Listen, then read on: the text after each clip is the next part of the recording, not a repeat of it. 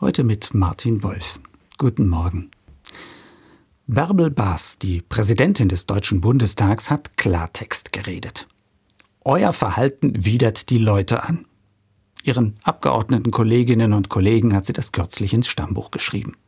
Immer wieder bekomme sie Zuschriften von Bürgern, und die beschwerten sich darüber, dass sich manche Mitglieder im sogenannten Hohen Haus aufführten wie Halbstarke auf dem Pausenhof. Baas möchte nun erreichen, dass die Geldbußen für Pöbeleien und persönliche Beleidigungen im Parlament drastisch erhöht werden. Dabei spiegeln die Umgangsformen mancher Abgeordneter ja nur wider, was sich seit ein paar Jahren überall zeigt. Leider.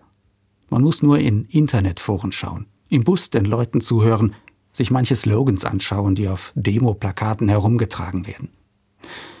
Natürlich darf ich aussprechen, was mich ärgert. Und wenn ein anderer in meinen Augen was falsch gemacht oder gesagt hat, dann darf ich ihm das auch sagen. Die Frage ist bloß, wie ich das tue. Und da ist auch mein Eindruck, nicht nur im Parlament, dass der Ton immer öfter verroht. Dass es gar nicht um die beste Lösung zu gehen scheint, sondern darum, den anderen abzukanzeln, als minder bemittelt, gestört oder gleich als kriminell. Das Wort Volksverräter für Politiker, die anders denken als man selbst, ist ein trauriger Tiefpunkt. Klar, die Vorstellung, dass ich auch falsch liegen könnte, nicht genug nachgedacht habe, ist schon schwer zu ertragen.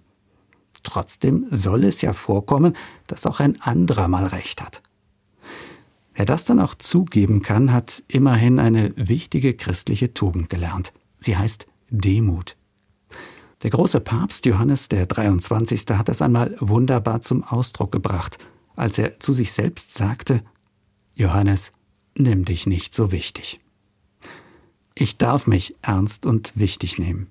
Bloß sollte ich dabei nie vergessen, dass ich nicht den Stein der Weisen habe, nicht schlauer oder besser bin als die meisten anderen. Ja, dass sogar das, was andere sagen, manchmal ernst und wichtig sein kann.